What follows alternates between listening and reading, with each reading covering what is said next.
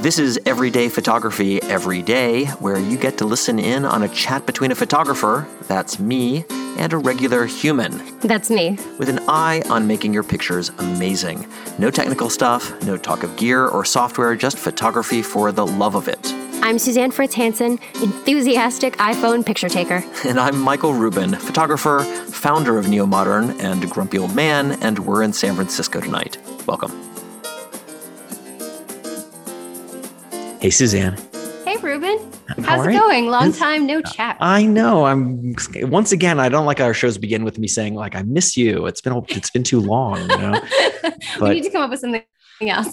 yes, I know. But it is great to see you. I like that. I like what you're wearing. That's kind of a what is that? Thank that? You. that- I went like 60s meets Cleopatra somehow today. It was just, wow. you know, when something just like jumps out at your closet, you're like, I haven't worn this. I either need to wear it or I need to uh, not wear it. I love that I'm talking about my outfit on a podcast. This is a You great know, way to start a show. and I never, good move, Suzanne. I've never had the experience of walking into my closet and having something demand to be worn. That hasn't Really? even. I don't think that's ever happened to me. Hmm. It's a, that- it doesn't always happen, but it's like a it's like a good day kind of it- thing. it is a good and day. and we have Anne Kelly. I know you're like a, such a such a fan of this of her gallery, and we finally get to meet her. You finally get I- to meet her, so I- I, think I- maybe it's just all these things coming together. Well, it is. I mean, okay. So I, I will say, I don't, I'm not real familiar with the gallery world. I know a few galleries here and there, but I was always surprised that Photo Eye is the name of a gallery that has been in my head for a very long time. And I didn't even know where it was. It's like an institution that you hear about. There are shows there, books coming out, like whatever it is. It, it, it's something that I knew of, but I didn't know how I knew of it. And then I guess one day I was in Santa Fe driving around and then I saw Photo Eye. It's, and it's next door to my brother's. It was next door to my brother's house. And I thought, Oh my gosh! I thought, that's Photo Eye. Oh my God. And when I, I walked up and it had just moved, like it had left and I didn't know where it had gone. And then like another few years went by and I don't know what it was. I was talking to someone or realized the Photo Eye just moved down the street, you know, moved to another part of Santa Fe and then I had an opportunity like, oh, there's a someone who runs Photo Eye that like the gallery at Photo Eye, there's a person who's the architect of that place and it's Anne Yeah. Kelly. So Yeah, like how cool is it? I, I thought, what a chance to what a great way to, you know, I could meet Anne and we could do a show. And so Anne, thank you for joining us. This is Anne Kelly. This is Suzanne. Suzanne Anne. Hi, Anne.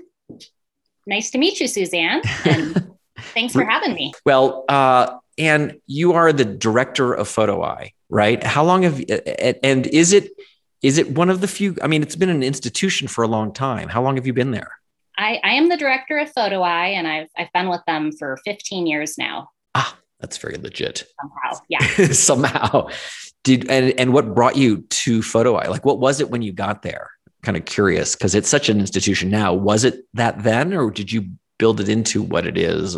I, I think it was that at the time, Photo Eye's been around for 41 years now. Oh, wow. We- yeah, luckily I got to help plan the 40th anniversary party when that was still possible. So that, that was timed well. So that was pre-COVID. Then you, Yeah. you were able to celebrate 40 years. Oh, well, that's fantastic. So, to, for people who don't know Photo Eye, can you describe what what that? It's more than a gallery, right? It is. It is. So, like I said, um, 41 years in the making. Photo Eye does a lot of things, but we're primarily a gallery as well as a bookstore. And the bookstore is now the oldest and largest photo bookstore in the country. Wow. Yes. And so the owner and founder, Rixson, is Rixson Reed. And that actually goes back to the, the Witkin Gallery Oh. in New York. Rixson worked in the in the book department at the Witkin Gallery back in the 70s. And he ended up starting Photo Eye with his partner Vicky in their house in Austin, Texas in 1979. I want to say, and then they moved to Santa Fe in 1991, which is where they opened the location on Garcia Street that Ah, you mentioned. So that was the home of both the bookstore and gallery for, for many years. So it started as the bookstore when it opened, but naturally, because the specialty was photo books, photography books, people wanted to make prints and show them on the wall. And so that just kind of started as a casual thing and then developed into the gallery and then the gallery became substantial enough that it required a second location so for a number of years there were two different mm. photo eye locations on garcia street that were a few doors apart mm. and then like you said even just with the books there were so many books the the space became a problem the the books were taking over the entire space. And the area kind of off of Rufina started growing along with Meow Wolf became mm-hmm. town and they started building over there. And so we got a larger space over on Rufina Circle. And the bookstore has been there for a few years, and we just moved the gallery over there this past year. What's showing in the gallery now? At, Do you have anything moment, featured? At the moment, we have a few different artists up. We have Mark Klett, Beth Moon, Ooh. and um, and Mitch Dobrowner. And there's a Bryant Austin piece to the oh. left of my desk. I believe Bryant's yes. been on your show. I discovered. I, I found I, I discovered his work years ago and blew me away. I couldn't, you know. So that's amazing. Um, Moon, does she do the trees? Is that that's not her? Is it? It it is. She doesn't just photograph trees, but she has been photographing the oldest trees in the world for about twenty years. Yeah, gorgeous, gorgeous pictures of trees every time I feel like I, I love taking pictures of trees and I've over the years I've got a number of pictures I'm very proud of. And then I look at her stuff and think, oh yeah, right. That's what trees, that's how trees should look. it's amazing. She's incredible. Yeah. Um, well, in addition, and then in addition to the physical space, you have like a, a, a great blog where you do interviews, you um, you kind of like showcase new work. Um, and you also have tips for collecting photography. Is that true? That is true. That that is one of the blog posts I put together. And what what kind of tips do you have for collectors? I you know I would love to get a I, I could read it. I suppose I'm curious for people who haven't read it. What what uh, kind of tips do you have for starting collecting? Well, my main my my first tip is is just collect what you love, which is pretty simple.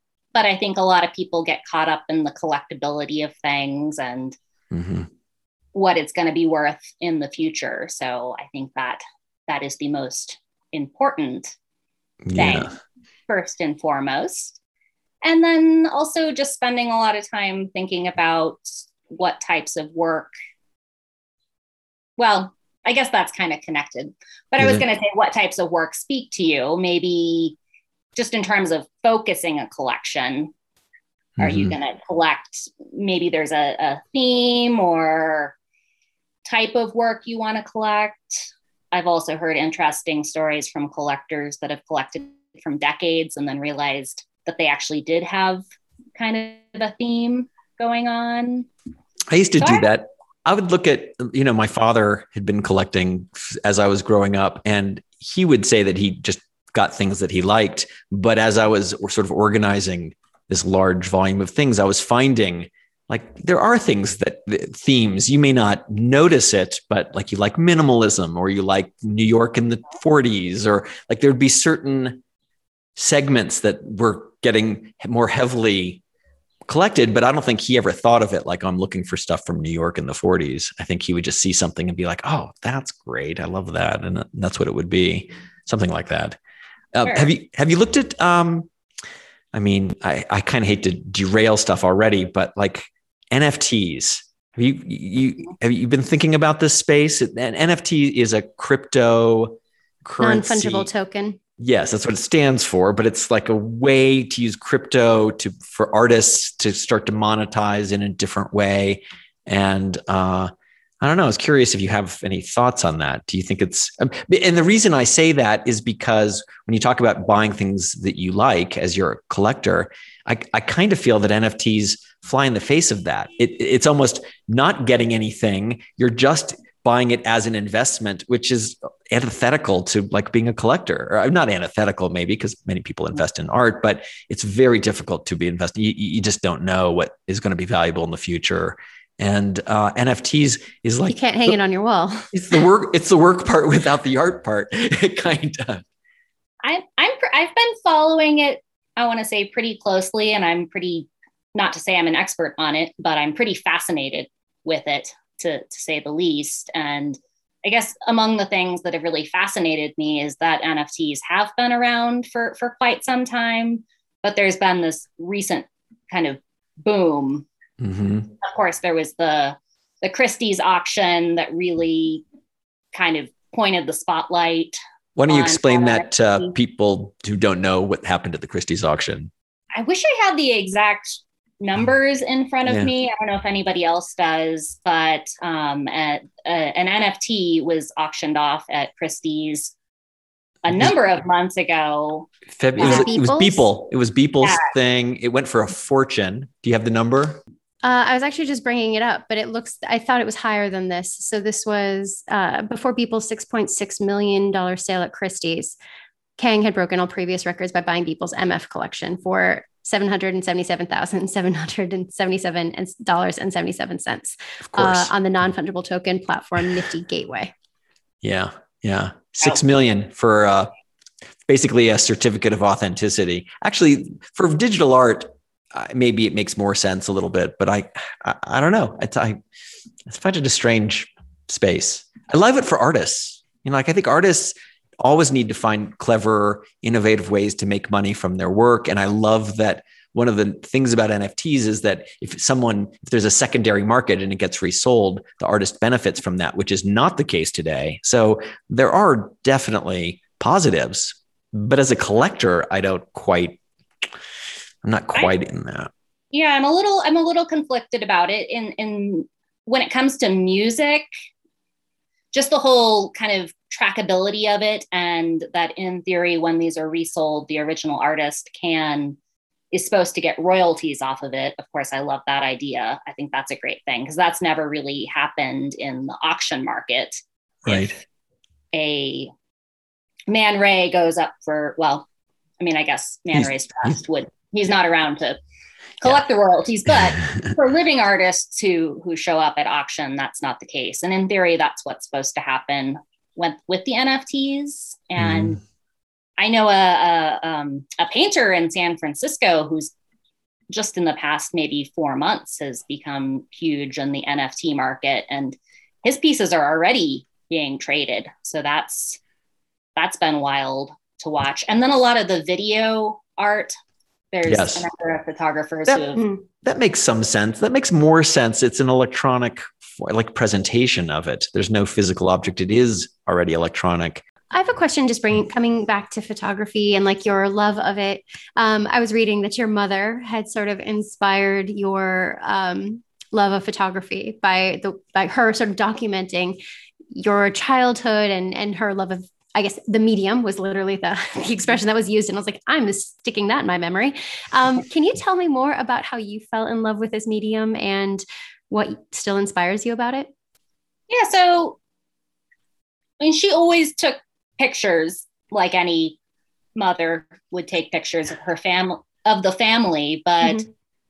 I want to say it was probably when I was about 13 or 14. She started taking photography classes at a local community college, and she was shooting mostly 35 millimeter and medium format. And, and just watching her was really exciting to me. And she started photographing, or rather, I became her model. So it became less about her taking pictures on Christmas Mm-hmm.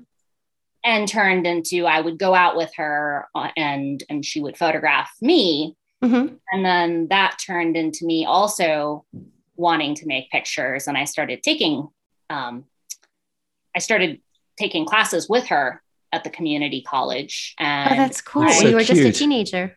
Mhm. Uh-huh. and I started photographing my friends kind of in the way she was photographing me and Love it. That's nice. and it kept going And, and you, is she still taking pictures? She is mostly with her iPhone these days.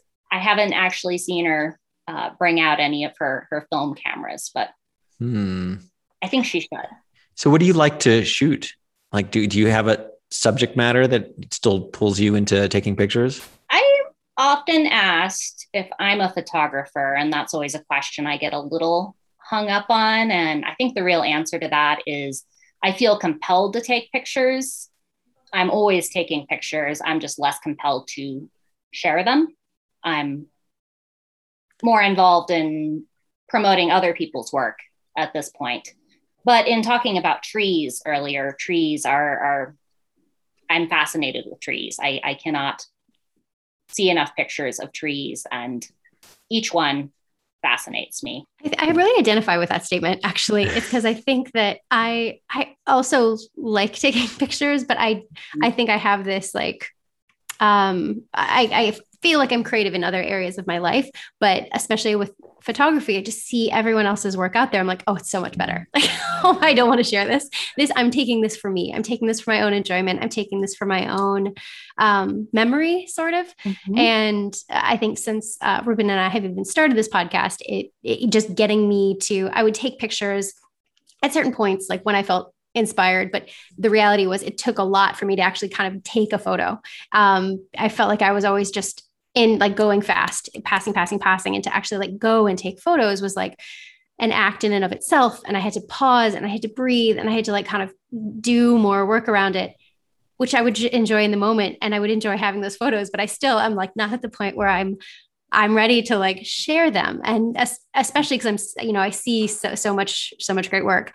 Do you kind of feel like that too? Because you, you know, as the gallery um, as the sorry, and I'm, I think I messed it up before. You're not the curator; you're the gallery director. Is that right? Um, as I'm, I'm the gallery director, which involves being a curator. Okay, yes. okay.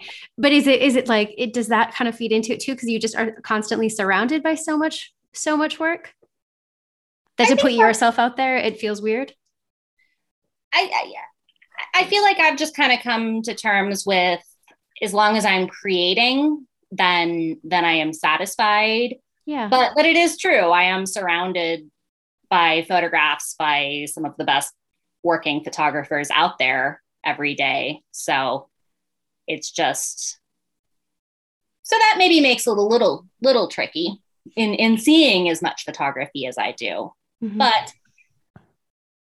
at the same time, I've, I've kind of given a lot of thought to that as well in terms of other mediums like music, for example. My dad's not a professional musician, but he plays music, but he plays it at home for his own enjoyment. Yeah. Mm-hmm. He doesn't have that. I want to go on tour. On tour and yeah. everyone. So I think it's kind of a, a similar thing.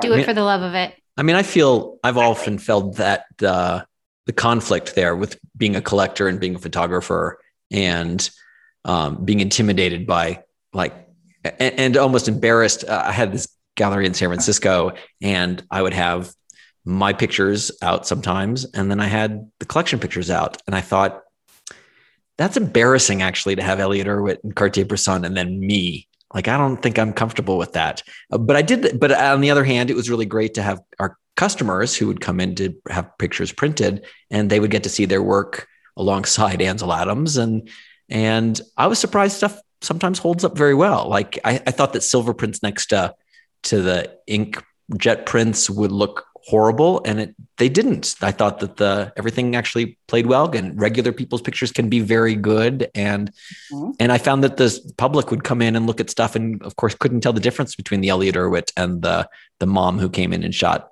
pictures sometimes like that was that happened too which is always surprising that you don't know the difference but a good picture is a good picture in many cases so no, that is true. And the way digital printing has evolved, unless you have a really trained eye anymore, and sometimes even if you do with the materials that are available, it can be very hard to discern sometimes from different types of prints. It's amazing. It's actually amazing how good they've become. Um, but silver, but I, I got, I have to say, and one of the things that's our soapbox in the show, it's like I, I really don't believe it's photography until it's a print. Until it doesn't matter to me whether it's a silver print or a photogram or whatever, but it's a physical object. And that's the threshold that a photographer something has to hit to be photography. Other than that, you're still kind of in this virtual contact sheet kind of world that it's not really printed, it's not really a thing. Yeah, well, circling back to the NFTs, I would exactly probably my main issue with them is is I am such a fan of the the printed photograph. That's that's that's really important to me. So in in missing that part. Um, so I I had a I don't know that I want to go down this path, but I'm going to give it a shot because I feel like you're you're someone I want to talk to. I mean, it's a conversation I want to have. I just don't know if it's right for us here, but I'll I'll, I'll take it out here. Uh, in the past um, recent period of time, I kind of come to grips with this idea that um, that there's a difference between photography and illustration, and that uh, photography involves the capturing of a moment of some kind. It could be a, an instant, it could be a little volume of time if it's a slow exposure. Uh, you can you can you know but dodge and burn and change stuff, but eh, regardless of the device, that is what photography is. It's the capturing of this thing in real time. When you do something out of real time, where you're composing it uh, in a dark room or on a computer, I'm I now feel like that isn't a photograph. It's not photography. It's illustration. It's something i love. But the people that i love the most it, many people who i love very much from man ray to jerry uelsmann to maggie taylor I, I have to put them in the box of, of like illustrators. Even though it's a photographic art i would say that's a different art form that is, is you know you're composing it based on your skills of composition and you might be using photographic elements but that is not the same as being able to do what Cartier-Bresson did or Elliott Erwitt did, where they would catch something that was fleeting and make it, you know, permanent. You think I'm on thin ice there, or like, you know, because for me to take Jerry Uelsmann, who's someone who is, you know, my God, right? But to classify that work as really pioneering illustration work, not sort of avant garde photography, it's something else. It's a eh, am I going to catch a lot of flack on this position? I, I don't think so. And and I think really just photography is I mean, especially right now, it's changing at, at such a rapid rate. And and using Maggie Taylor as an example, she's one of the artists, photographers we represent. And, and she goes out of her way to specifically not classify herself as, as really, or, or she, rather, she doesn't say I'm a photographer. She refers to herself as an image maker, and she's basically stated that she's going to leave it up to us to define her. Oh. But she's primarily represented by photography gallery. Yeah. yeah. I mean, I, I think that it's it's. I mean, it's just a semantic thing because it's a photographic art. It can it you can buy it and it's an object and it's on the wall and I, I love that it's collected but I think as people who walk around with their smartphones and they want to learn about photography, I would say that photography is it must involve the catching of a moment. And if you the minute you go are creating it in post production, which is a, a, a time honored tradition, it's another thing. It's not photography. So uh, I'm curious if people will have issues with that, but that's my. That, well, or another another example would be Julie Blackmon. She she's been one of the things she says often is she feels like fiction sometimes tells the truth more so than truth.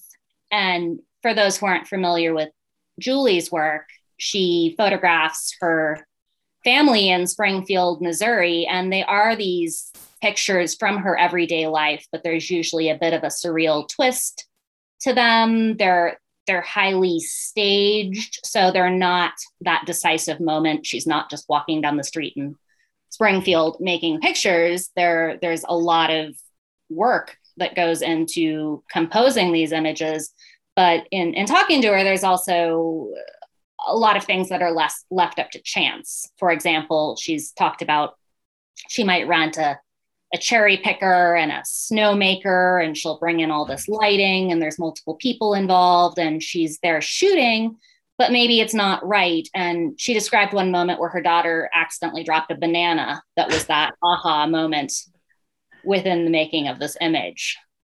So there's a banana so, somewhere in the picture yes it's called after the storm is is the specific photo and and the banana is actually on the I'm pointing like the bananas here. Yes. Um, the banana is actually on the ground in, in that particular image. But I really do think it's an interesting time for for photography in that there's just different ways of pursuing what a what a photographic image is. And then you also have a lot more people recently going back to cameraless work or antique processes. So there's yeah, yeah. there's a lot happening with photography. Does Photo Eye um do you continue to discover new talent or do you or because the, many of the people you've named are well established uh, fine art photographers but like how, how do you do, go about doing that how do you find new new photographers we do so I, I really do enjoy love showing work of emerging artists alongside more established artists so there's there's a few ways that we find artists books are one way we have kind of an eyes on all the books that are coming in. So sometimes we'll see artists that way. I also do a lot of portfolio reviews mm. throughout the year. So that's um, that's actually where I met Bryant Austin. Was oh. at the um, Photo Alliance portfolio review at the San Francisco Art Institute that that Linda Connor started Oh, years ago. Tell yeah. us a little bit more. I was reading about the review events that you do, and actually on your, um, I think it's on your blog, you give recommendations to the photographers on kind of how to prepare for mm-hmm. a review event, which I thought was really interesting um, and useful information. Can you talk a little bit about um, about that and what you recommend? Absolutely. So, for those who aren't familiar with the review events, they they happen at different or there's there's quite a few of them in different parts of the country FotoFest was kind of one of the first Rubin's talked about his experience at FotoFest before. Yes, it, was, it was humbling to say the least. Yes. I mean, I loved it. And yeah, that that one goes on for for two weeks, and there's multiple sessions. Yeah. So the it, that's a big one. Like that's a, that's an extreme example of what some of these are like. Okay. That, that's what I yes, that's that's what I have heard. I haven't been to FotoFest, but uh, Rixson and Vicky used to pack up half of the bookstore and actually set up a pop-up bookstore. Yes. At FotoFest every cool. year. That's right. I knew that. That's also forever. another place I saw them. Yes. So the one in San Francisco is is a smaller event that, well, it had been at the San Francisco Art Institute moving forward. I hope that will continue to happen. I think things will come back. I, I, I have to believe things will come back to the way they, some things will come back the way they were. Uh, SFAI. That's right. Linda Connor. I have some, yes. of, some of her old, older work. Yeah. Linda's amazing. Yeah. So, so in terms of the actual events, I've heard it compared to speed dating.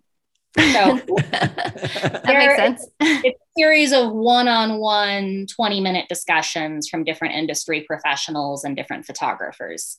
And the professionals can be gallerists, book publishers, museum curators, photo editors, uh, the full gamut, anybody who's really involved in photography in the professional world. And so, what that allows the photographers is during the course of uh, a few days or a week, if it's FotoFest, you get to sit down with all of these industry professionals and really just have a conversation is the best way. Mm-hmm. I've explained it. And it, it can be overwhelming. If you do one of these events, you're going to get a lot of different advice, and some of it's going to be conflicting advice. And I usually tell photographers when they're doing that, you just kind of have to go in with with thick skin, be open to any of that advice and but really one of the main things well one of the major benefits is actually establishing relationships mm-hmm. all of these people that you're meeting with and that's not just the industry professionals but it's the other photographers that are there as part of yeah. the event in preparing to go to one of these events you you really to get your money's worth. You really want to be ready to do that. You want to have a concise body of work and you probably want to have certain questions in mm-hmm. mind. And you and like I said before, you want to keep an open mind. Sometimes you'll yeah. meet people that are just here's my show kind of I want I want to, to hear you tell me it's amazing. if you don't, yeah. I'm going to shut down. yeah.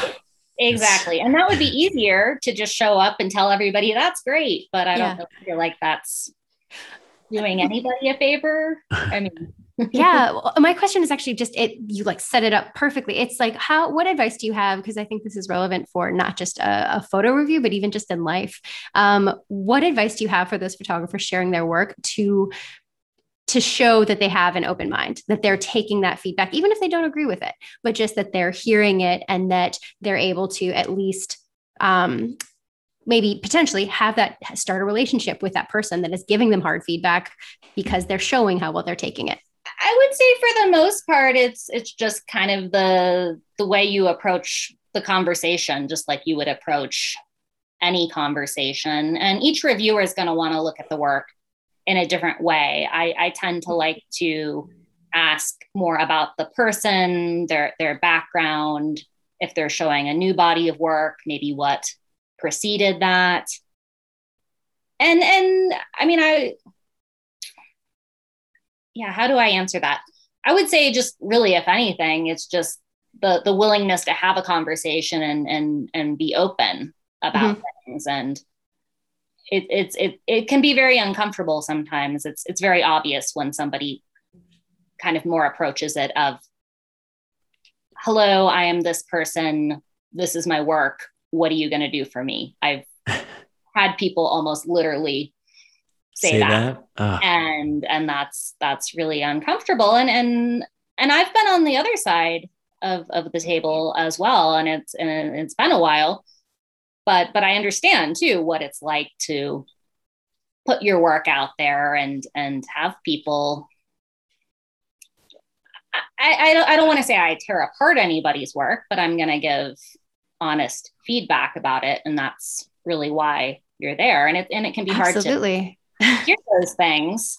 And I had, the, I had the first person look at my stuff and said that I had an, uh, an ordering problem like the mm-hmm. pictures were in the wrong order and she spent a fair amount of our 20 minutes moving them all around and then i was not sure like do i take them in this? I did. I went to the next person with them in the new order curious.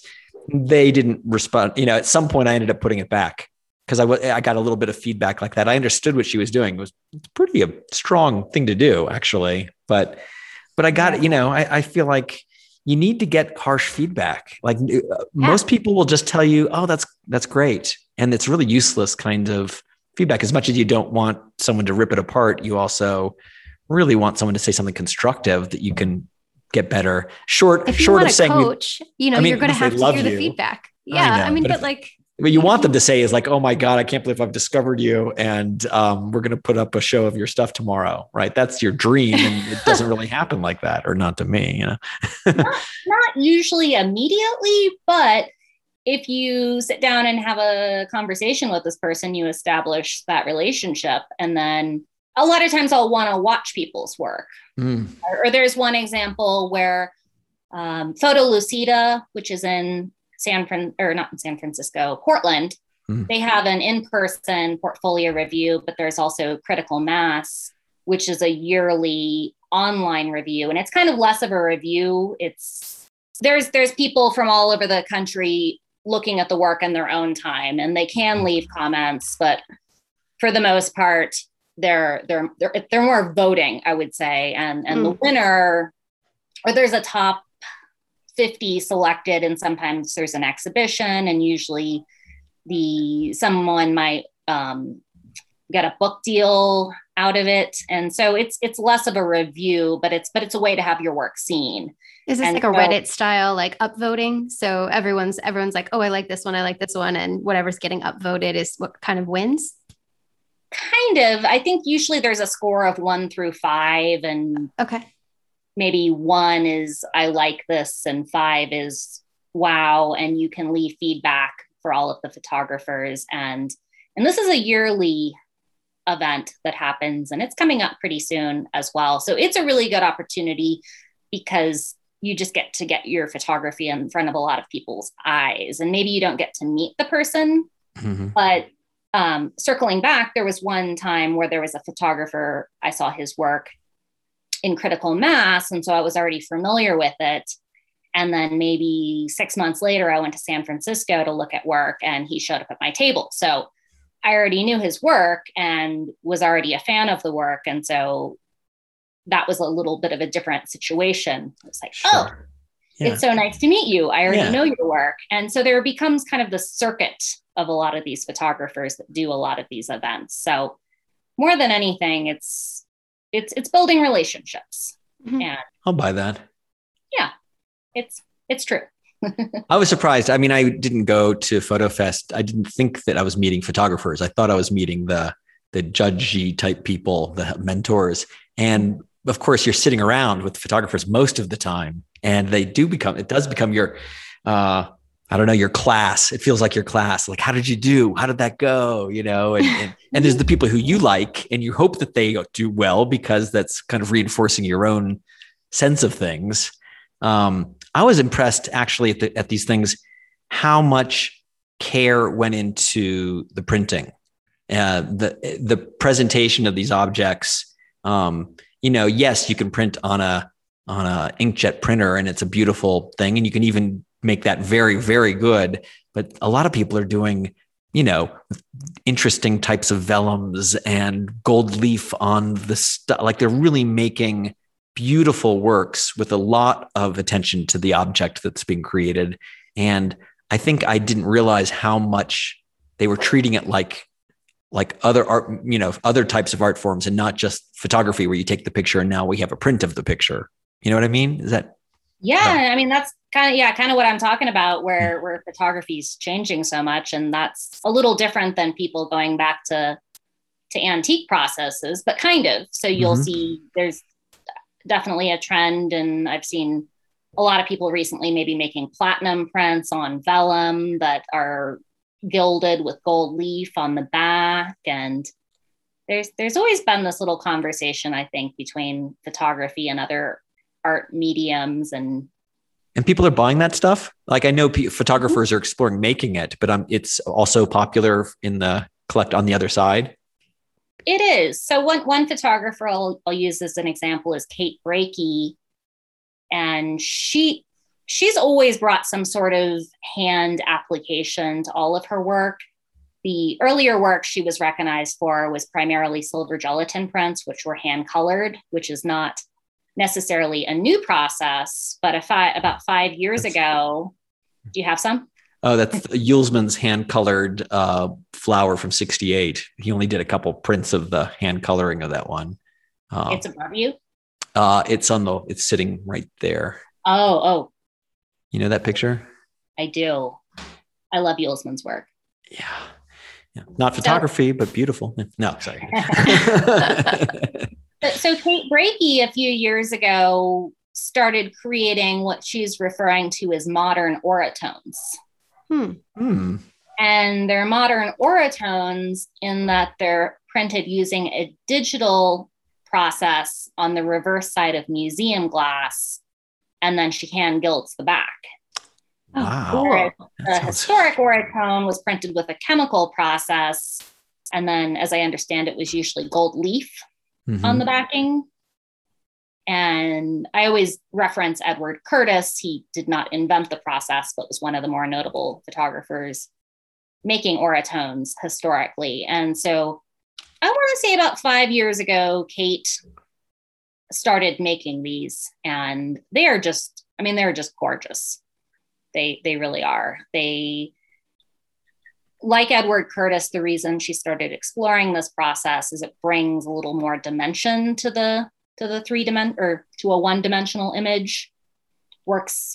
You'll have to come by, Rubin, and see. I, I can't wait to come by. I wanted to do the show first just to sort of have met you before showing up at, the, at your door, but uh, I can't wait to see this place. And I'm excited. And I'm excited for you to come by here. And, and uh, I would love that.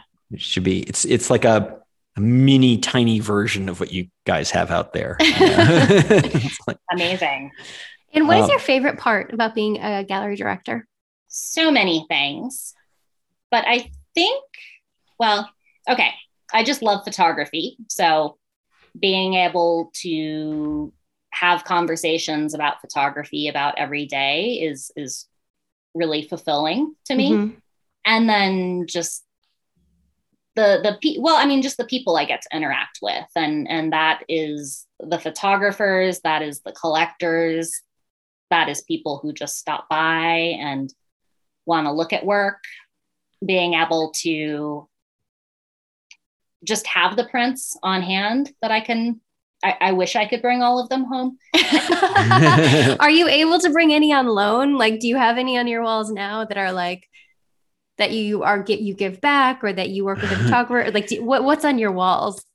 I, I, do have a small collection, but on a day-to-day basis, I can go to the gallery and we have multiple drawers of Kate Breakeys. I can't I can't buy all the Kate Breakeys, but here tell us drawers and and share them with other people. Tell us what's on your walls that you've collected that's in your house. Like a couple pictures that are particularly meaningful to you. So the the pieces that come to mind immediately are pieces that I wake up to every day, meaning they're hanging in my bedroom. And the first one I'll mention is the first piece or first serious piece I added to my collection, which is by Don Hong-Oai. I don't know if you know his work. He was a Chinese photographer who immigrated to San Francisco in the 70s, I want to say. And he was working in the Uelsmann style in that he was printing from multiple negatives in the darkroom, only he was working with glass plate negatives. Oh. And I love his story. His story is just so exciting. So so he shows up in San Francisco and he's making these little compositions and they're mostly images from the River Lee, but they're all slightly unique. For example, he might there might be a few versions of the same print of the same image, but maybe the boat's going a different direction or there's a different tree. Little details like that. He also added That's calligraphy. Cool. And so hmm. he was selling these at street fairs in San Francisco for years. And then Ruth Silverman, I don't know if you know Ruth Silverman, she was a photo dealer in, in Berkeley, unfortunately passed away a few years ago. But Ruth met him and helped him establish his career, helped him publish his first book. Wow.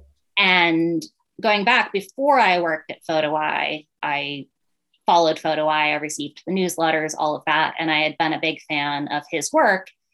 And I want to say my first week at the gallery, we were consigning a few prints. And it was my assignment to pick out which prints we were going to get. And um, so there was a few of them, and I, I love them all, but there was one particular image that just had this special quality to it. It wasn't in any, in any of his books it wasn't published it didn't even have a title and I, I just knew the moment i saw it that that i had to have it and um, so that that is one of my favorite pieces. And uh, i see that every day. Can when i wake describe what it like what's happening in the image? It's it's a pretty I'll, send you guys a picture of it. It's okay. i mean it's a pretty simple scene. It's it's the river. There's a guy going by on a boat. There's a kind of a silhouetted tree branch in the foreground, but compositionally it's just so beautiful and just the, the quality of the print and you'll you'll understand when you see it. Okay. Okay. What else? Give us one more. So the other one I'm going to mention is by Tom Chambers. I don't know if you know Tom's work. He's he's yeah. been in a few shows with Jerry Uelsmann and Maggie Taylor. So mm-hmm. he's a montage artist using Photoshop as a tool. And this one is called Horse Talk, and it's one of his earlier pieces. But the reason that I originally purchased this print was I saw it at a um, the Center for Contemporary Arts in Santa Fe, I think it was, was having an auction and and we represent Tom at Photo Eye, but I, I saw this print at this auction, and what really made me decide to buy it is I, I immediately recognized it was not on the type of paper he prints on these days. This was an earlier print. It was a completely different type of paper, and it was signed on the front as opposed to on the back, which he does today. So that was one of those kind of recognizing the the print and the image, but that that was kind of part of the story that that led me to to bring it home.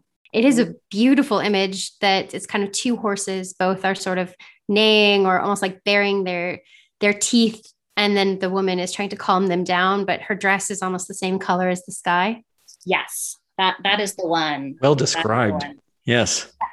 Beautiful. Great description of that.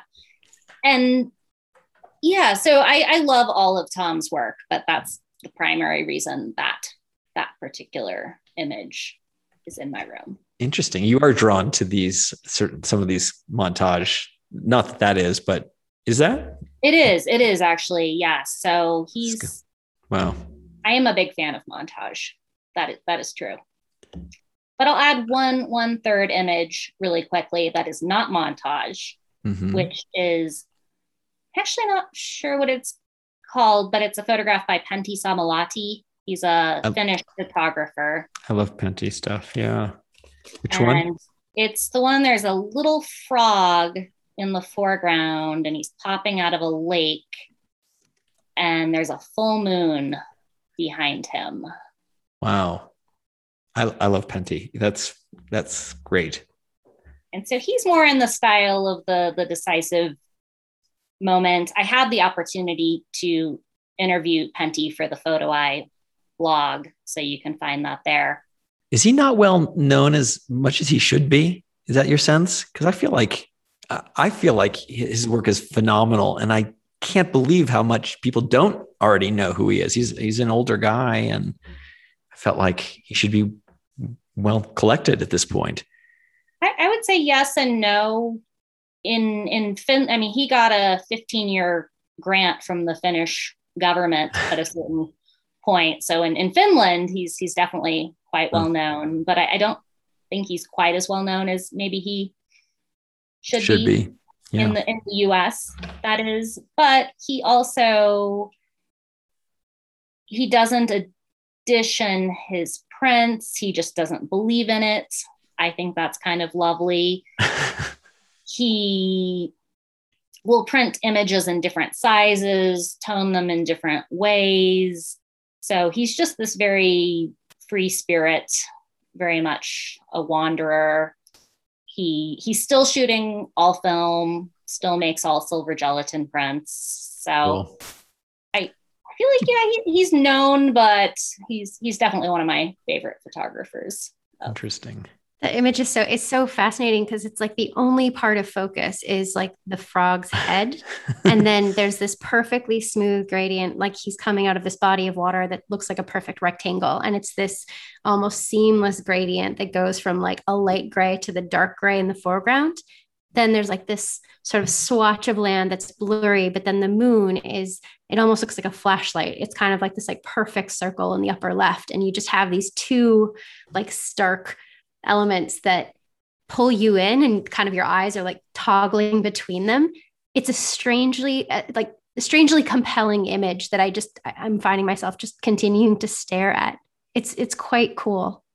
I find a lot of his pictures have that kind of mis- mysterious and he's it's in a awesome. cartier-bresson kind of way. He's caught these um, he's made these perfect compositions just magically. You know, he's yeah. caught them and composes in the fly. It's why one of the things I, I love about his work is how good he is at catching th- those moments. I have like one last question, just uh, just because I'm curious. Uh, one of the things that I'd read that you just you love being able to offer a platform for you know photographers to be able to show their work and you know share their kind of perspective on beauty. And mm-hmm. I was wondering when you're curating a show, how how do you do that? How do you curate? Do you are you thinking about the images? Are you thinking about the different types of individuals? Like how do you go about curating a show? It really depends on what the show is if it's a solo show or a group show. Mm-hmm. but i guess one show that i'll note specifically that is one of my favorites was called light and metal and it was primarily cameraless work or unique works. And that show actually had about 13 different artists in it, and most of them I had met, or the photographers, I had met them at portfolio reviews, maybe in a five to seven year span of time. Oh, wow. So I didn't really say this earlier, but when I come out of the reviews, I kind of have this mental database of maybe there's not an immediate opportunity for to work with this person, but I would like to in in the future. So you're like building a bench. yeah. Yeah. Figuring out when to put them in the game. I, so that yeah. that show, the digital version of it is still on our website in the in the gallery artist section. So you can, can you say the name one more time of that show, as well as um, just give the the photo eye sort of your URL, so we can make sure that that's edited into the show, as well as anything else you may want to promo. Sure. So the the website is photoeye.com, and the title of that exhibition was Light and Metal. And if you go to the gallery artist section of our website, there's a group portfolio that has all of the work from that show, and it was primarily cameraless work, which is, I love a lot of different types of work, but I have an affinity for that type of work, just kind of going back to the origin of photography. Mm. The lights and the material. So it, that's really using like a photosensitive material and mm-hmm. just limited exposure directly on that photosensitive material. Is that how that works? Exactly. So we had mentioned earlier, I've, well, I don't know if we'd quite gone into it, but on the Photo Eye blog, there is a series I started recently, which is Photo Eye Conversations, which are mm-hmm. all Zoom conversations I've had with photographers in this past year. Oh, cool. And one of the recent ones is with a photographer, Amanda Marchand. And she, she mostly does cameraless work, but the series we were talking about in the recent Photo Eye conversation was all photograms that she had created that were also lumen prints. What is a photogram? So, a photogram would be the result of placing an object directly on top of light sensitive paper. Ah, I see. So, the, so, it's like shadows and. Oh, like a leaf or I'll a branch or picture. a body or. Okay. Exactly. So, to, to kind of going back to the, the rayogram. Yeah. Uh, man ray, that is. I would I would love to sit and chat in, all day, but it is time for us to go hang out with our families a little bit. well, I mean, I just, yes, I really would love to have you come back and hear more. I think this has been uh, really interesting and especially hearing about um, how you've sort of trained your eye. Your, your references are really incredible with the, the number of photographers you know and um, how you can kind of like pull the commonalities between them. Um, so I'd love to hear more just about how you've trained your eye over the years uh, next time you come back, because I think that would be another fascinating show. Uh, I will wrap it up, Rubin. Our show is recorded and produced in San Francisco and Santa Fe. Go to neomodern.com slash podcast to get show notes, see photos, and post comments. Don't forget to subscribe on Spotify, Apple Podcasts, or wherever you're listening now. And leave reviews and ratings, well, especially if you like us.